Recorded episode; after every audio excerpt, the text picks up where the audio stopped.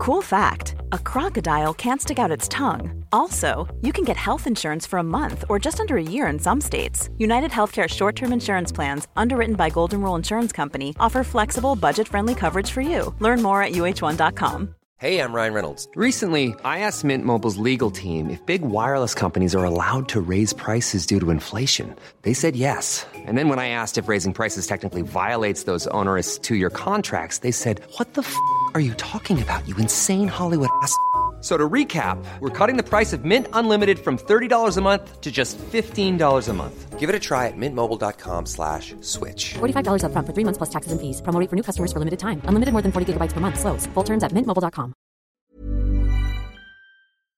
Hello and welcome to The Delicious Podcast with me, Gilly Smith.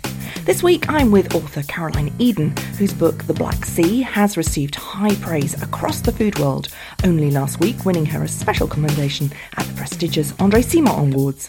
And it was Delicious Deputy Editor Susan Lowe's favourite book of last year. You can hear us discuss our favourite books of 2018 at deliciousmagazine.co.uk/stories/podcasts. I asked Caroline if she was surprised that the book had been received so well. Yes, I have been surprised. I suppose when I was putting the book together, I thought it's going to be a book that either people are going to really like it or they're not going to like it at all, because it is an unusual book. But I felt fairly confident that it would sort of convince people, in the sense that it's an area I think that's a lot of interest. You know, Turkey people understand a bit, Romania and Bulgaria less, southern Ukraine maybe less than that. So I thought it was probably the time was right. And it's interesting that you say that. You know, these are all areas where we have masses of migration from.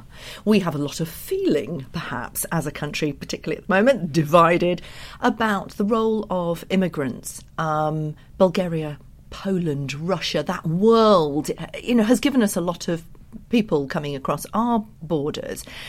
And I would say that we know very little, actually, about their lives. And you've used food as a lens to not just talk about what they eat, but actually to paint a really beautiful picture of the way that they live now and have lived for centuries. Was that deliberate? Yes, I set off with a very clear idea in my mind of what I was looking to find when I did my journeys along this particular stretch of the Black Sea, and I don't circumnavigate the whole thing. It's a section between Ukraine and northern Turkey. And I wanted to paint a contemporary picture, and I wanted to talk about the past as well. And food was just a very useful way of bringing everything together and sort of having a focus, because where do you start and where do you stop with such historic regions? So that kept me focused. And food travels, it crosses borders, it's always linked to migration. So it seemed the logical thing to do. And I really like the idea of, as a travel writer, letting people eat the journey and taste the culture and that sort of thing. Yes, I mean, it is absolutely a multi-sensory read.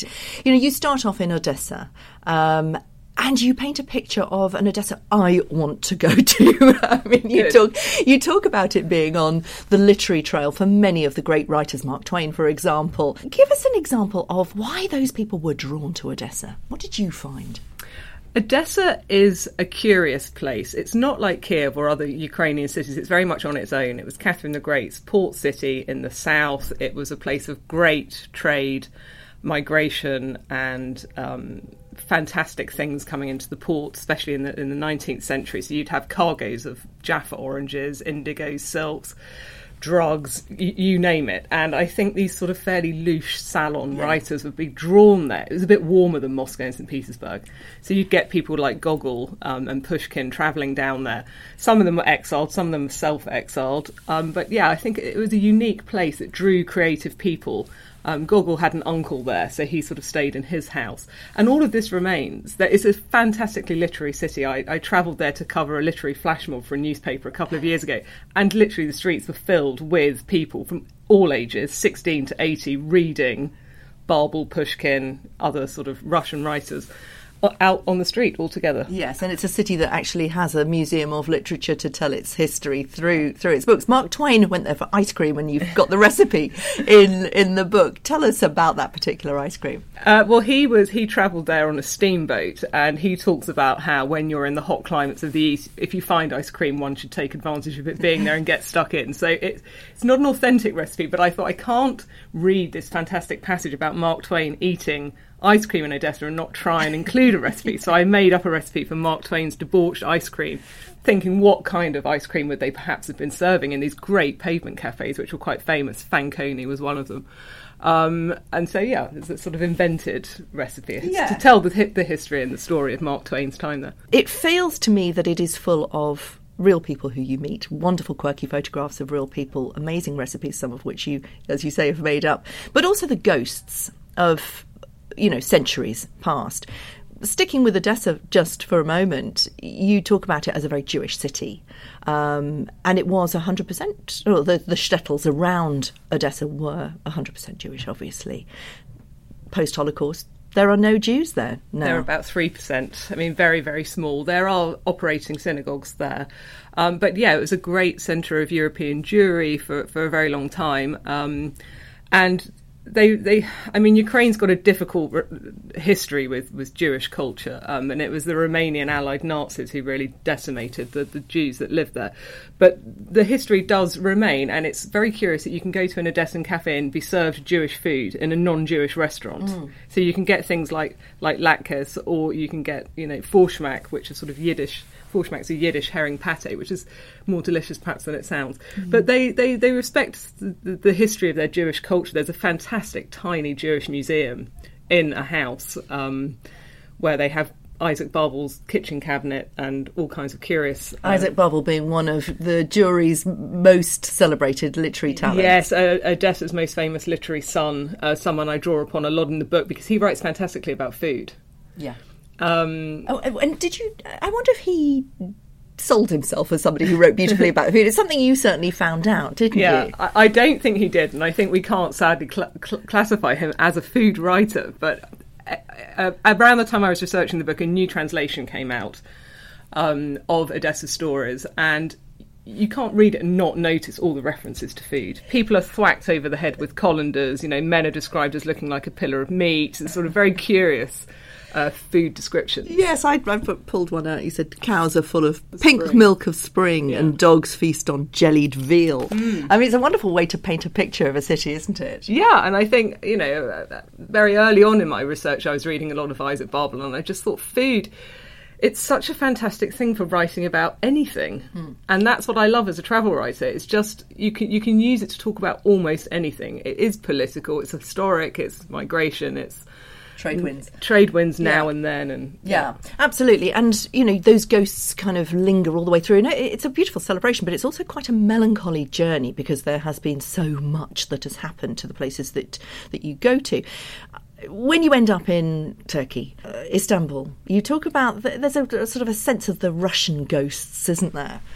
There is, and what's interesting, so I write quite a lot about the White Russians who came across the Black Sea, people who were loyal to the Tsar fleeing the Bolsheviks, the sort of 1920s, and it's interesting that there are still some remaining Russian churches on the rooftops in Galata, but there's not very much else remaining. So I stay at the Pera Palace Hotel when I go to Istanbul, and they used to drink in the bar there.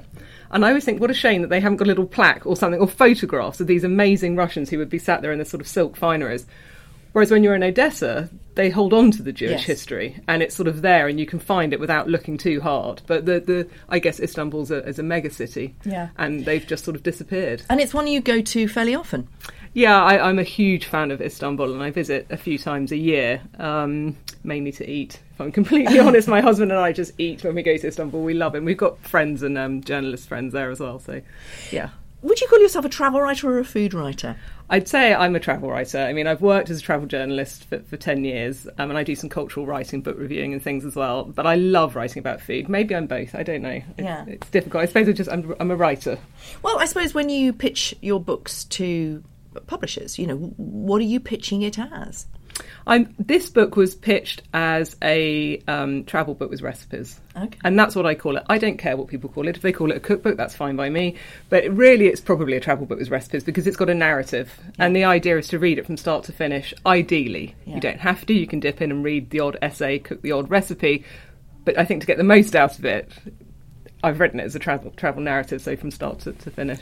It's an interesting area to go to as an adventurer. You go to places that people don't really go to, and there are places in Turkey that you describe where you are literally the only Western traveller, tourist.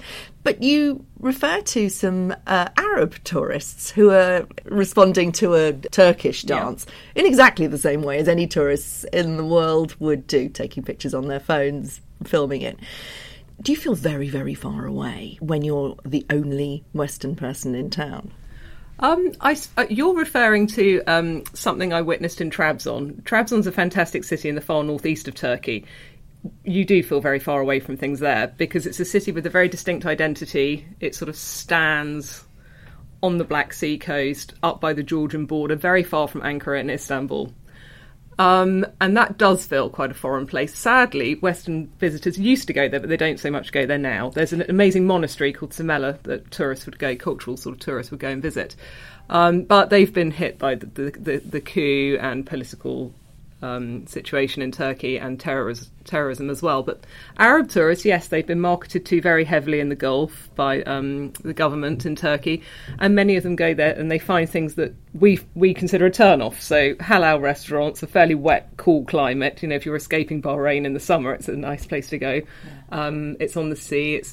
It is actually very safe. It's relatively conservative as a Turkish city, very nationalistic. And you talk about Istanbul also being really hit by the fear of terrorism and obviously the impact of the coup. Do you think that Western travel to Istanbul as a city break, for example, used to be one of our top city breaks, those days gone? No, I think, I was in Istanbul, say, 2 weeks ago, and it's certainly coming back. So the 2 years I was pinging out of Istanbul quite regularly for this book, the hotel that I stay in was sort of running on 10% occupancy. And I was the only blonde person in the Grand Bazaar one afternoon, which is unthinkable for any of us who've been. You know, it's normally packed with tourists. But yes, thankfully for the Turks and the economy and the people who work in the tourism industry, it's definitely coming back. I think tourism is extremely buoyant. It takes a knock and it springs back quite quickly. Yeah. And Istanbul is too much of a fantastic city to be held down. It's certainly coming back. Yeah. Where next? When you've been on a journey like this, which really takes you to the back of beyond to meet people who tourists just don't meet. Where's the next big adventure?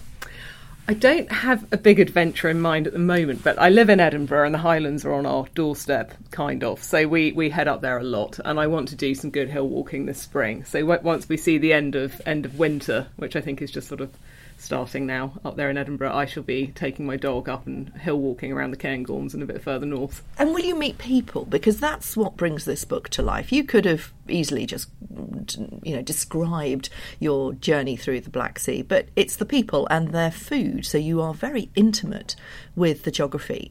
How do you do that when you're in your homeland? Would you go out of your way to meet the salmon smokers, the scallop divers? Would that help you tell the story of your homeland?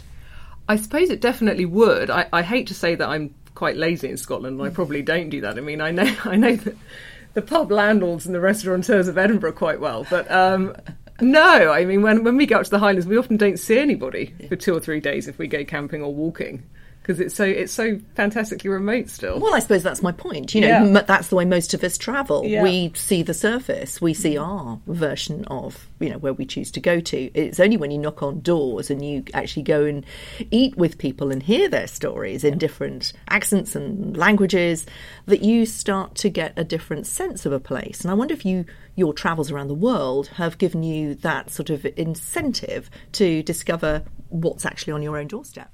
I think what it certainly does do, the more you travel, and I've been travelling a lot for 25 years now, is I think it gives you a sense of empathy.